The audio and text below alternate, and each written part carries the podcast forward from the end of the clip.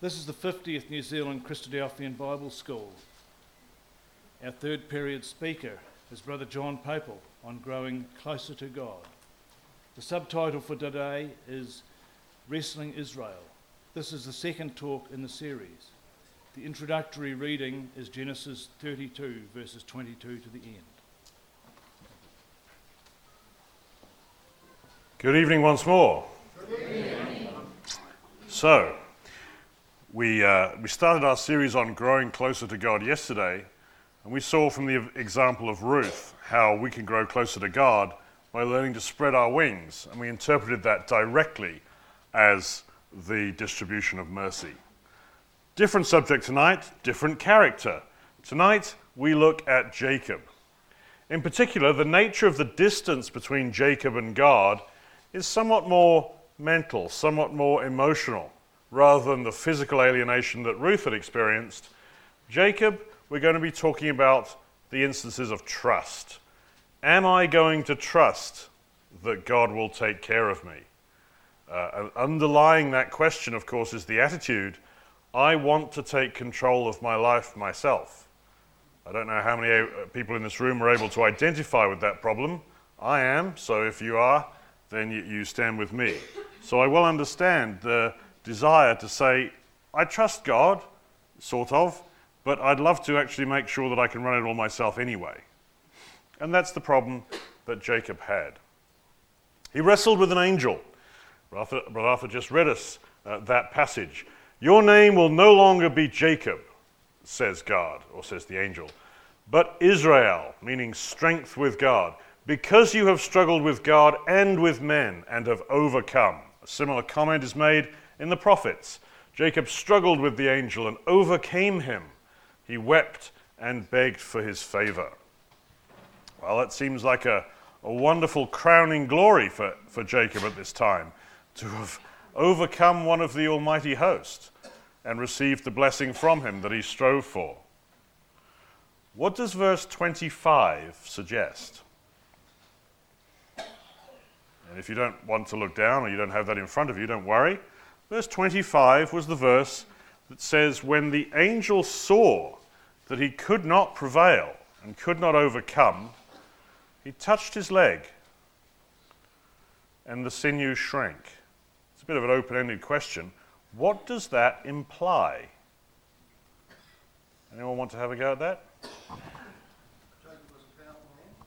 It implies Jacob was a powerful man. Uh, like the first half of the verse certainly implies that he's been wrestling with an angel all night. The angel's strength was limited. He touched his thigh and a hollow shrank. Okay? What else might that imply? The angel was pulling his sponges and the devil wouldn't. Now, why do you say that? I'm interested in that answer.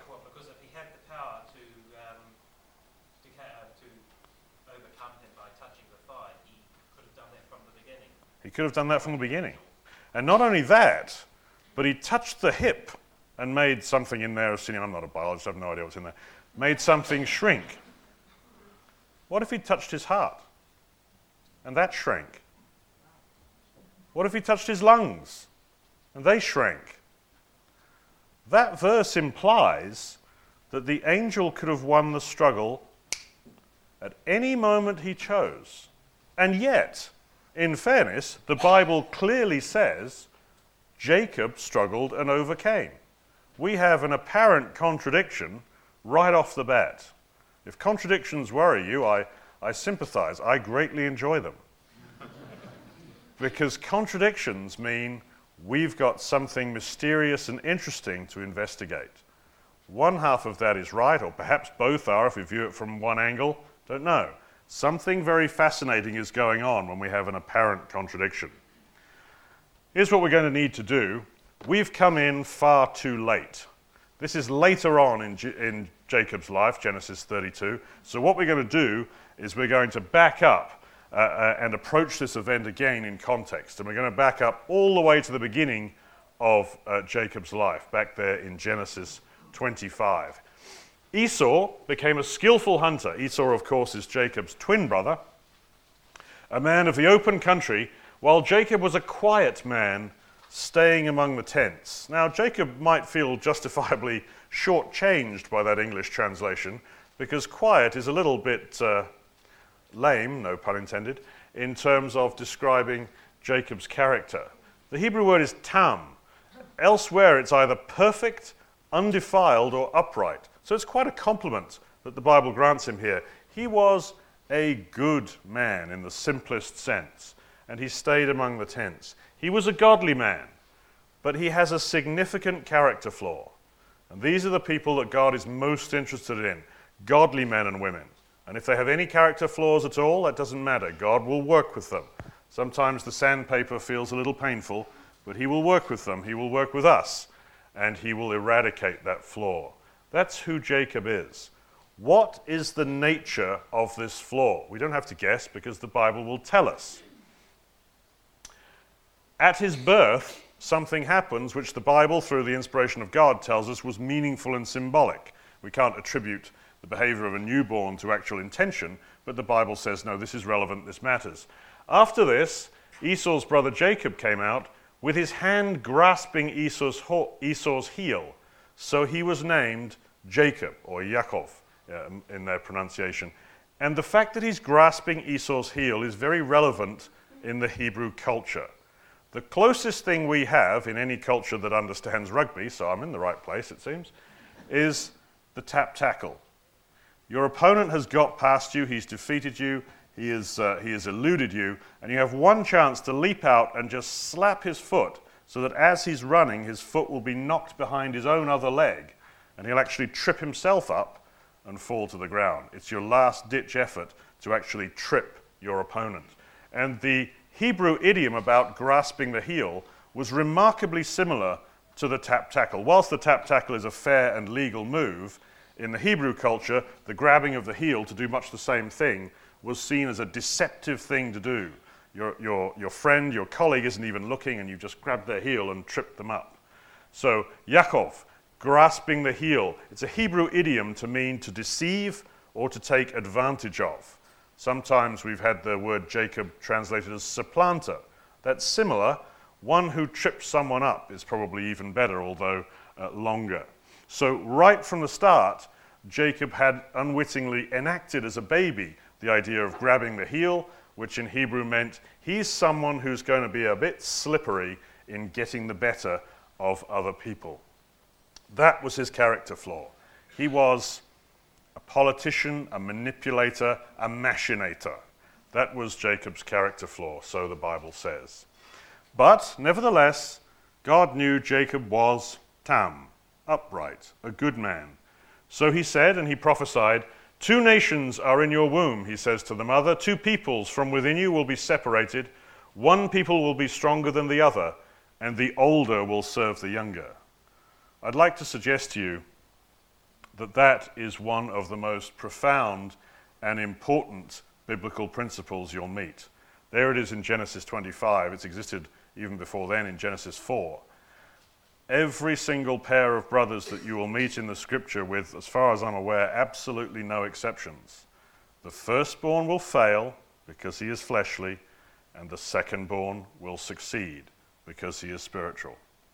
Starts with Cain and Abel, and proceeds all the way down. You cannot name a good firstborn son who is presented among brethren. Samuel is a firstborn son. He's not presented amongst brethren. All the other pairings, Abraham was the second son. He wasn't the eldest. Isaac was the second son. He wasn't the eldest. Jacob is the second son. He's not the eldest. All of them, it goes all the way through. The Lord Jesus Christ is probably best seen as the younger brother of Adam. The first son of God is Adam who was fleshly and failed. The second Son of God, if you will, was the Lord Jesus Christ. And perhaps the most important uh, manifestation of that principle is you. You've all been born once. That man, that woman will fail and die. And perhaps many of you have been born twice. So for me, I was born in 1970 and I was born again in 1986. So I am 45 years old, and my spiritual brother is uh, 29, if I've done my maths right. So I'm a 45 year old and I'm a 29 year old, twin brothers. And the lesson is, says God, that older brother, he better serve that younger brother. Because if that doesn't happen, both will die. Okay?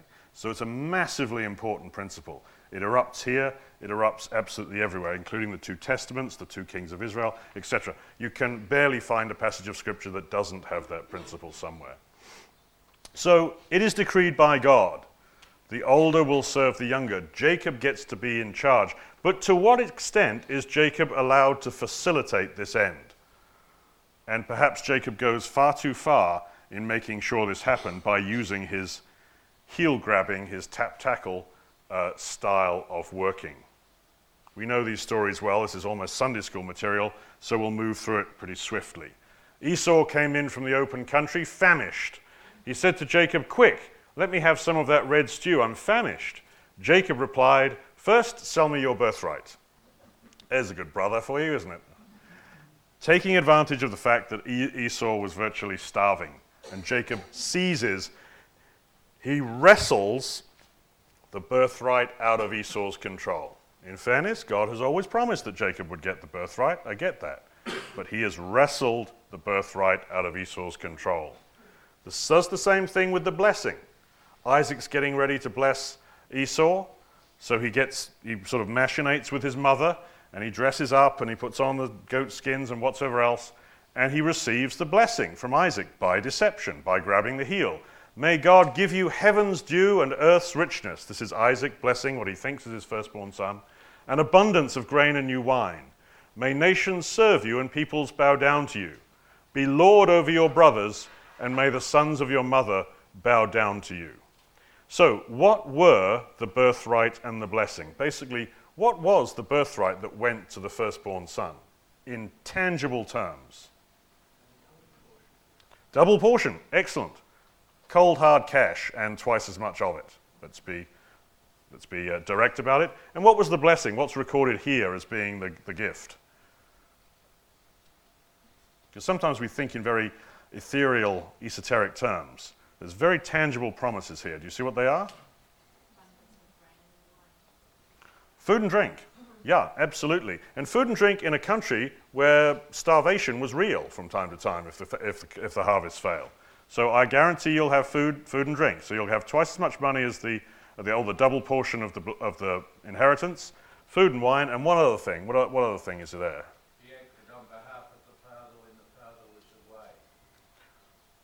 Oh, that is true. Uh, excellent. Thank you. That's, there you go. I've shown a crown. Authority. A seniority and authority. That's absolutely right. So he gets double portion of the inheritance, food and drink, and authority, including even the authority of the father. That's what it was. So I'm going to use these pictures throughout so we can keep track of what we're doing. That's what Jacob was promised. That's what Jacob got. But what was the consequence of his wrestling? The manner in which he obtained them also had consequences. What was the consequence? He had to leave his family. That's articulately put. I would have said he made his brother homicidally angry. I've done that myself, and I noticed a difference. I live 6,000 miles away from my family now, but that's unrelated, promise. he made his brother homicidally angry, and as Henry pointed out, he probably never saw his mother again. Uh, if, we, if, if everything is in the record that we see, he hasn't ever seen her again. She had passed away by the time he was reunited with the family.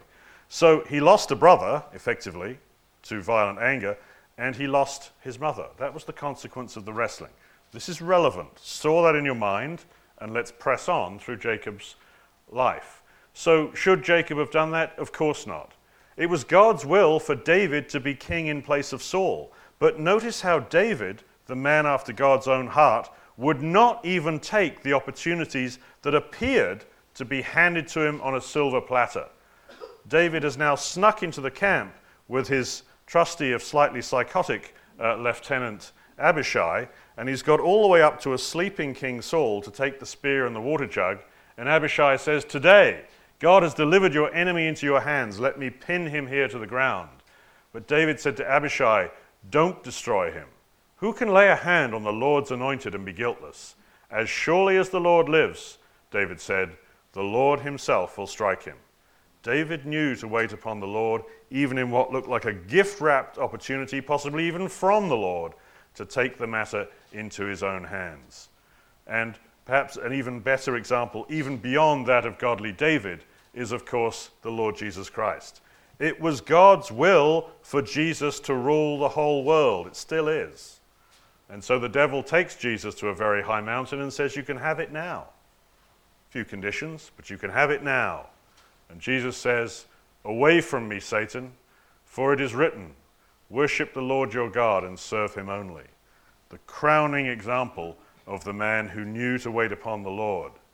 What was perhaps the, pri- uh, excuse me, the precedental? What's perhaps the first biblical example of someone misbehaving by applying what you might call a shortcut rule? I know God wants me to have this eventually, so I'll take it now. It isn't Jacob, you see, before Jacob. Isn't it? Abraham and Lot? No, we, have already uh, had an earlier example. Genesis 3, absolutely. Eve. God always wanted for man to have knowledge of good and evil. He had an entire plan laid out.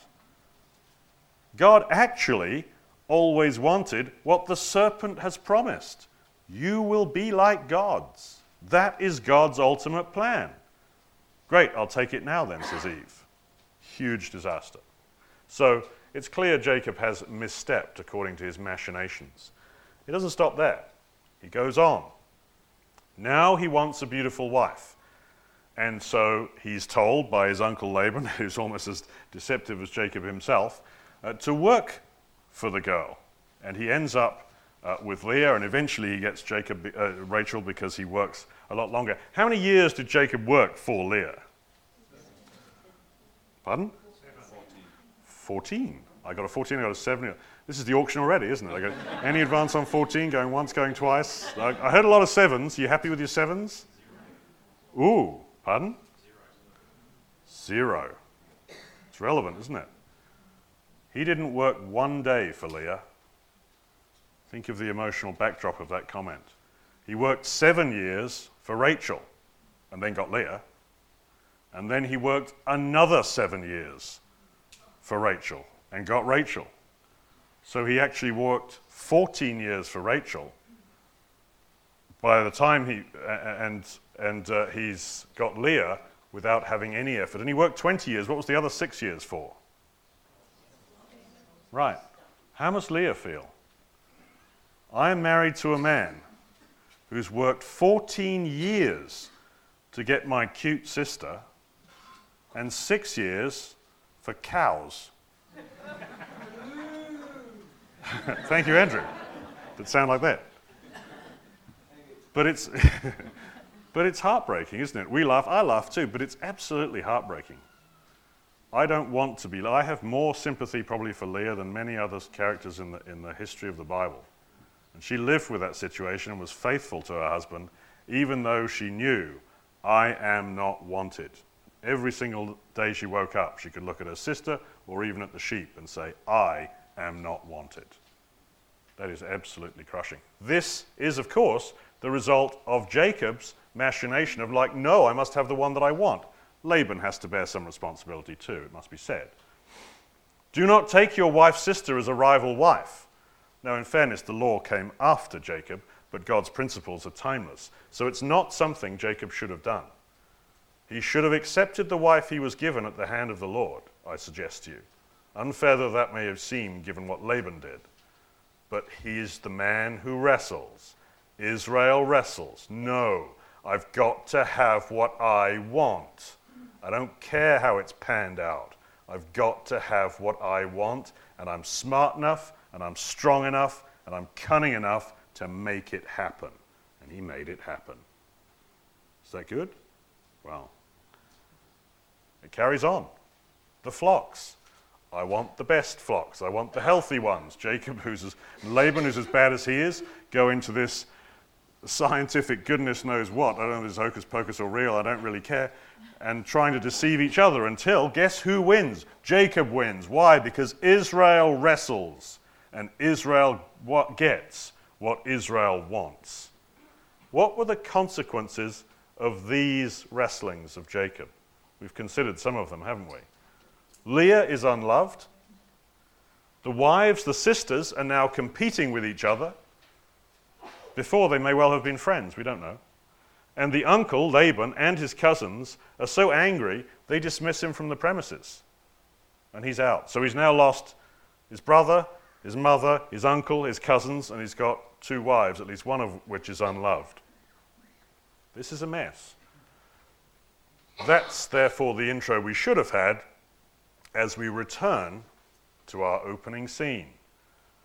And he wrestles with the angel all night. And the angel wants to leave. But Jacob won't let him leave. Why won't Jacob let him leave? Because Israel gets what Israel wants, no matter what.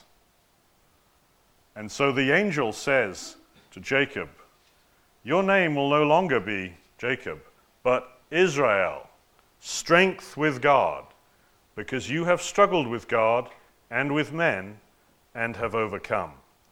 But I want you to hear a hint of irony lying in the air here. Jacob does have strength with God, but Jacob has completely misunderstood where that strength lies. It is absolutely not where he thinks it is, in those biceps that pretty much kept an angel pinned down for most of the night. Maybe the angel gave him a little hint. By the way, could have killed you any moment. Have a think about that Sunday. But what does the wrestling reveal about Jacob's opinion of God, particularly this one, but in a way, any of them? That's a way open question, I realize that he can take from God what he wants. Who said that? Yes, that's, that's right. That's, that's very right. That's clearly in there. I'm stronger than God, and, and the angel says, perhaps ironically, Oh, you've just beaten God in a wrestling match. Congratulations. I shall now call you strength with God. But Jacob's still got a lot to learn yet. Why would he need to wrestle it from God? You can't wrestle something if you were going to get it anyway and you trusted that, right? What it seems to me that it reveals about Jacob's opinion of God is that God isn't really kind enough to bless him. If he wants a blessing from God, he's got to mug the nearest angel. and there's humor in that, but I'm also deadly serious. What opinion must he have, have of God? Imagine that. Uh, if you're a parent and your children are going around the supermarket, and I'm sure they're always perfectly well behaved at all times in these things, but imagine that in public your child is grabbing hold of your ankle and screaming, Mommy, Mommy, please feed me today, please feed me. And you're thinking, what are you, why would you ask that? I always feed you. How embarrassing. And Jacob is wrestling with the angel as if God is so mean, so parsimonious, so unhelpful and unloving that blessings have to be dragged out from the heavenly host, even against their will. And this is something clearly where Jacob needs to do a lot of work, or God needs to do a lot of work with him. What's the consequence of this wrestling? Very simply, we know he wasn't able to walk properly again. Okay? That's fairly obvious. But wait a minute, we had a, we had a corroborating uh, verse earlier Jacob struggled with the angel and overcame him. He wept and begged for his favor. Doesn't Hosea praise this as well from many, many years downstream? Shouldn't Hosea criticize if indeed this was the wrong thing to do? Hosea does criticize. This isn't praise, it's an indictment. Context is relevant. Let me put it in the other sentences that have been missed out. God will punish Jacob according to his ways and repay him according to his deeds. In the womb, he grasped his brother's heel. As a man, he struggled with God. He struggled with the angel and overcame him. He wept and begged for his favor, but you must return to your God. So realize even Hosea has given the correct commentary. This is not what Jesus, uh, Jesus, this is not what Jacob should have done. He should not have wrestled with God. We still have this strange, curious blessing, though, don't we? We'll, in, we'll investigate that. We haven't forgotten it. But we're getting closer to being able to solve this problem now. So, just a little summary so far. You have struggled with God and with men and have overcome. What did he struggle for? The birthright, the blessing, Rachel, the pretty wife that he wanted, the superior flocks, and the angel's blessing. But even though God had promised him all of these, well, not Rachel, not the second wife, but he'd promised him all the others, the consequence of Jacob snatching them out of the Almighty's hand by any and all means necessary, we can list the consequences. His brother was angry, his brother was murderous, he was cut off from his mother, his first was, wife was unloved, his wives are rivals and angry with him, his family is angry, he's cut off with them, and he can't walk. That's the catalogue.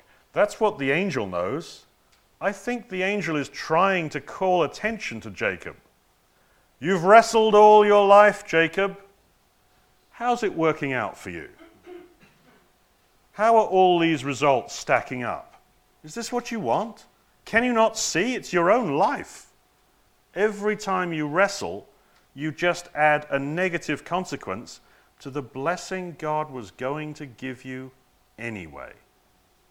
And I think there can be no bigger lesson spelled out in the life of Jacob than that one. So I suspect what God is really saying to Jacob is He says, Okay, I'm going to call you bicep boy. I'm going to call you Israel, strength with God. And in time, maybe you'll realize that the deceiver has been given a deceptive or ironic name. That Israel is going to come to an understanding about what it means to have strength with God. And so far in his life, he's got it absolutely wrong every single time. And yet he does have strength with God. He just doesn't know where that strength is. He thinks it's in his biceps to pin down an angel. He thinks it's in his brains to outsmart and outwit just about everyone that he's come across, which he has successfully done to his own destruction. But let's resolve this completely. it's not just because uh, I'm a man and we have these slightly macho issues. Who won that wrestling match, really? Did the angel win because he could have killed him at any moment? Did Jacob actually overcome the angel, as the Bible says? When the angel saw he couldn't overpower him, he touched his hip, and his hip was wrenched as he wrestled with the man. So clearly, the angel could kill him in a second. What then was true about Jacob not being able to be overcome? What could the angel not overcome? Very good. Who said that? Excellent. His, all the way from outside. Excellent. What is it the angel cannot overcome? His stubbornness, his will. And so it was a very real wrestling match. The angel could have killed him in a second. That's not relevant. He wants to see. He wants to wait and see. Jacob, will you see? Will you stop doing this? And I think many parents also wrestle with their children, often physically. I could kill you at any moment. I just want you to just calm down. Will you stop this? And it gets darker and darker and colder and colder, and the night goes through. And finally, it comes to the morning, and the angel realizes it's really time for a cup of tea, and I'm kind of done with this. You're not going to get this, are you, Jacob? You just, today, you're not going to get this. I haven't been able to subdue you at all. Physically, I could kill you, but that's not relevant. I haven't been able to subdue you. You really have continued to struggle with God to your own continued blindness. The angel crippled Jacob physically, perhaps as a starting point to help him realize you have strength with God, but it's not where you think it is. Did Israel learn his lesson that day? It may have been the beginning of recovery, but I think the answer no is better than the answer yes. Why? Because we know how much he went out of his way, and time does not permit us to investigate at length to continue wrestling against everything, to know that he was the one power, powerful enough to protect Joseph. I'll give him a special coat to show his favor. I'll do everything I can to get out of my way, to go out of my way to protect my own son. Did he win? No. His own son got killed, as far as he knows. His brothers had actually done something else. But they told him his son was dead, and he went on and did the same thing with Benjamin too, and lost Benjamin temporarily as well. You might think I'm being very hard on Jacob. I certainly don't mean to be. Jacob was a godly man, and God was slapping him and slapping him and slapping him and slapping him because God loved him. I can work with you, Jacob. I can get to your godly core if you'll just let go of your determination to cheat and outwit and outsmart and outmuscle everyone on what you think is the road to victory. If you want to know what favor and disfavor looks like, that's the picture that comes into my mind. Jacob is constantly on God's radar screen. And often as the beam goes past, it's somewhat of a sandpapering effect that Jacob doesn't enjoy. Esau, where's the chapter where God reasons with Esau? It doesn't even exist. This is what we mean by Jacob I have loved and Esau I have not loved. Esau isn't really even on God's radar screen. Caveats may apply, but that's, that's what I'm seeing. So don't think I'm being too harsh on Jacob. I don't think God is either. What happens next? Seven years of drought. You know that. Here's something I didn't know until vaguely recently when I really stopped to think about it is what that drought actually meant with respect to the birthright and the blessing and the flocks. All those things that God said, Jacob, I promised them to you. Do you realize what the drought did? It took them all away. Now, I would have thought, no, wait, God isn't a cheat. No, God is not a cheat. But those blessings he promised Jacob were all taken away. In the end, the drought was so severe that Jacob had to go as a foreign immigrant down to Pharaoh and beg for food. What were the things, what was the birthright anyway? The birthright was, uh, or one of the things he was promised or wrestled for, was all those flocks and herds. There's a drought. They're dead and or been eaten. They're gone. What else was there? There was all that food and drink. No, there's seven years of drought. There is no food. There is no drink. That's why he's going to Egypt, to beg for food and drink. What else was Jacob wrestling for and promised? The power, the authority. What authority? He's now a penniless, hungry immigrant begging an Egyptian f- official for a meal. That's not power, that's gone. What else did he wrestle for? All the money, such as he has left, is useless. He can't eat it.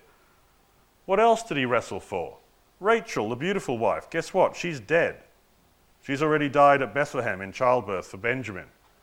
What else did he wrestle for? To protect his beloved son. Guess what? He's dead too, as far as Jacob knows. God took everything away. Why? I suggest because Jacob got it through his own deceitful cleverness and strength. And God knew if I let you keep it under those circumstances, you're going to think that you are the author of your own salvation. And that will destroy you spiritually. So let me just take everything off you that you wrestled for. How do you feel now, Jacob? Finally, Israel stands before Pharaoh, old, homeless, lame, bereaved, and hungry. Finally, he has nothing left to wrestle with. And frankly, he has nothing left to wrestle for. Finally, no wonder he would say, Few and evil have been the days of the years of my life, because finally, strength with God is weak. And he has to acknowledge it. There's nothing I can do. My biceps don't work, and my brains can't help me. I'm in a situation where I've lost everything I thought my God promised me, and I cannot myself get any of it back. Please, Pharaoh's official, please, may I have some food for me and my family to eat. The ultimate in dignity and humility. What does God do next?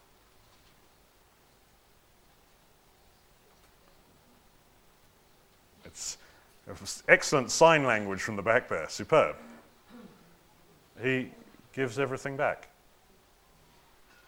For free, for nothing, and without Jacob being able to do a thing about it. Watch. Settle your father and your brothers in the best part of the land. Let them live in Goshen, which is in the Nile Delta. It's beautiful and lush there. The authority comes back. Joseph also provided his father and his brothers and all his father's household with food. Back comes the blessing that had been temporarily withheld. The Egyptians brought all their livestock to Joseph, and he gave them food in exchange for their horses, sheep, goats, cattle, and donkeys. All the flocks are back. Joseph bought all the land in Egypt for Pharaoh. He's now the richest family in the land. And Israel says to Joseph, God says, Oh, yeah, that beloved son you thought was dead? Yeah, why don't you have him back too? Why not? I'm God, I can do that.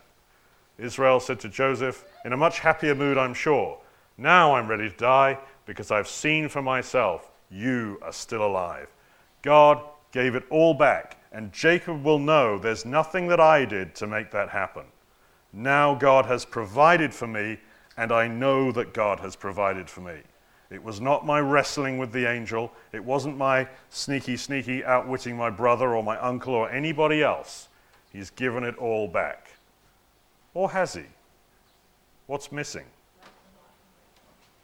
He never gave back the second wife. And fair enough, perhaps also underscoring that's not something that he ever should have taken. This was not part of God's provision. Has Israel learned Israel's lesson? Which Israel do you think I'm talking about? Has this 20 foot concrete walls, machine guns, big tanks that go bang, uh, the world's best Air Force bar few. Israel is still wrestling. We can do it. We can do it by our own might.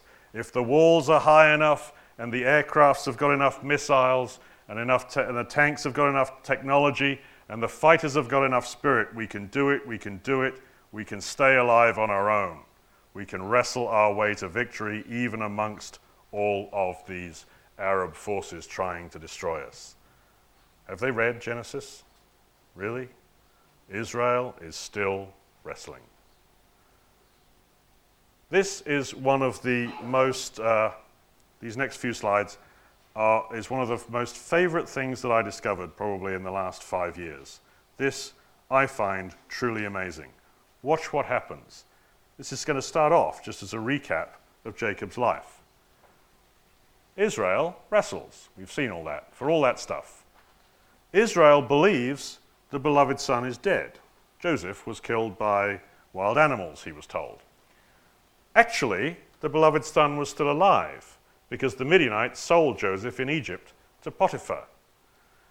In fact, not only is he alive, he's the second in command in a mighty kingdom, the mightiest kingdom on earth being Egypt at that time.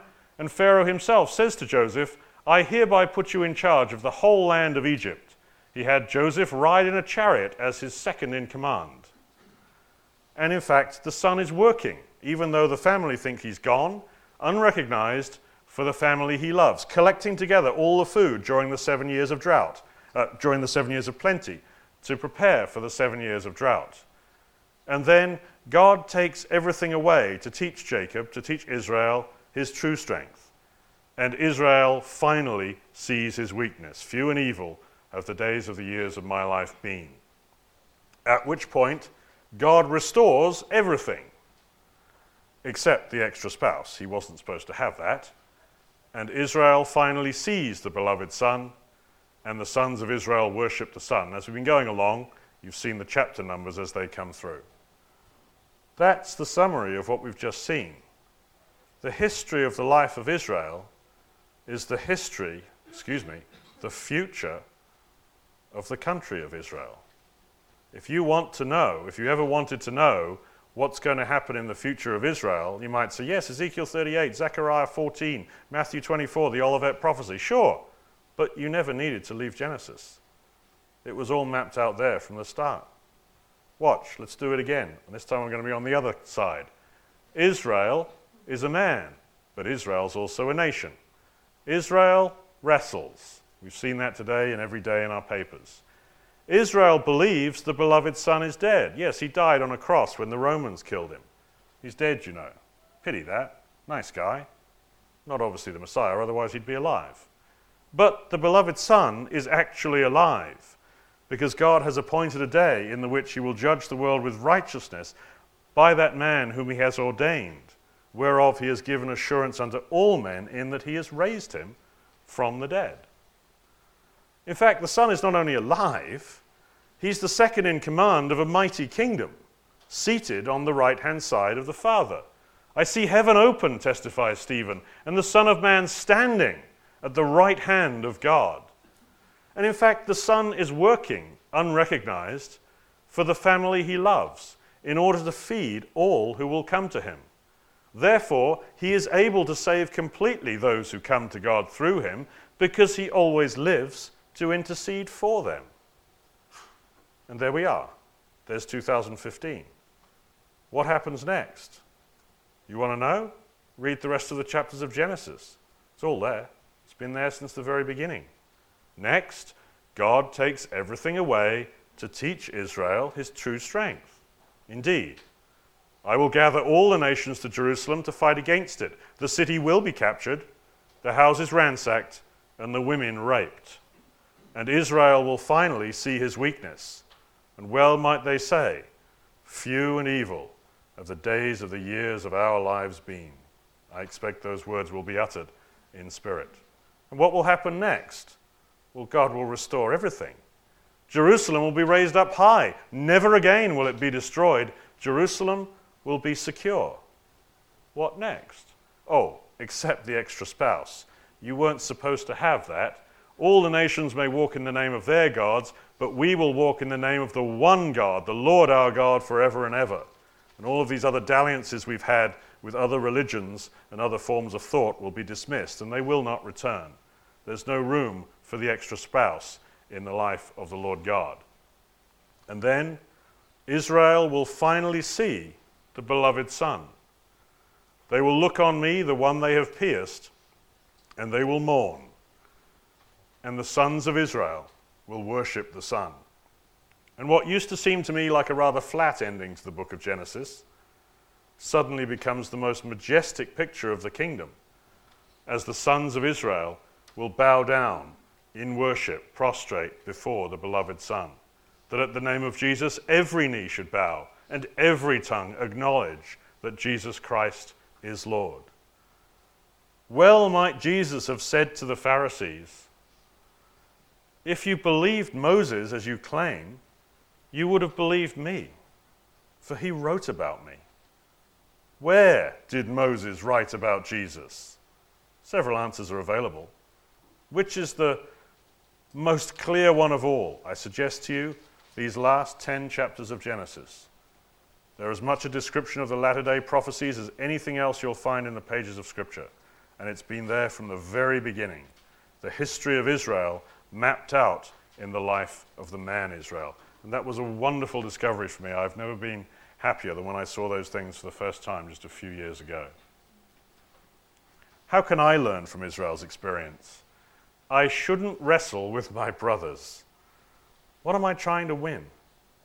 Just what am I trying to wrestle out of the hands of my brothers or the hands of my father that's going to have any value? For if it had value, my father would bless me with it anyway. People are often unreasonable and self centered forgive them anyway. If you are kind, people may accuse you of ulterior motives. Be kind anyway. If you are honest, people may cheat you. Be honest anyway. The good you do today may be forgotten tomorrow. Do well anyway. Give the world the best you have, and it may never be enough. Give your best anyway. For you see, in the end, it is between you and God. It was never between you and them anyway. God chose Israel, the one who insisted on trying to bring about his own salvation and his own protection.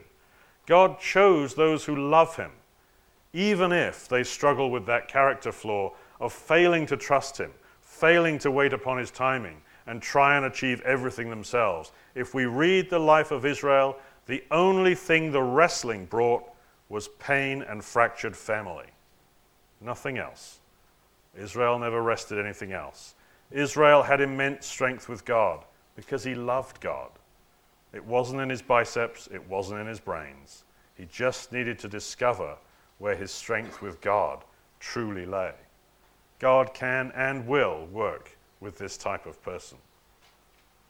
And so, as a, a final slide, another lesson for me don't grab at God's blessings.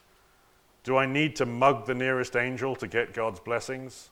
Israel says, Yes, grab him, rugby tackle him here and now. And finally, he learned, No. What strength do you think that son has that with that father? I suggest to you that son has more strength with that father than he'll ever know. But if he thinks it's in his ability to knock his father down, he's hilariously wrong. But the strength is there nonetheless. Fear not, little flock, says the father, for it is my good pleasure to give you the kingdom. No wrestling required.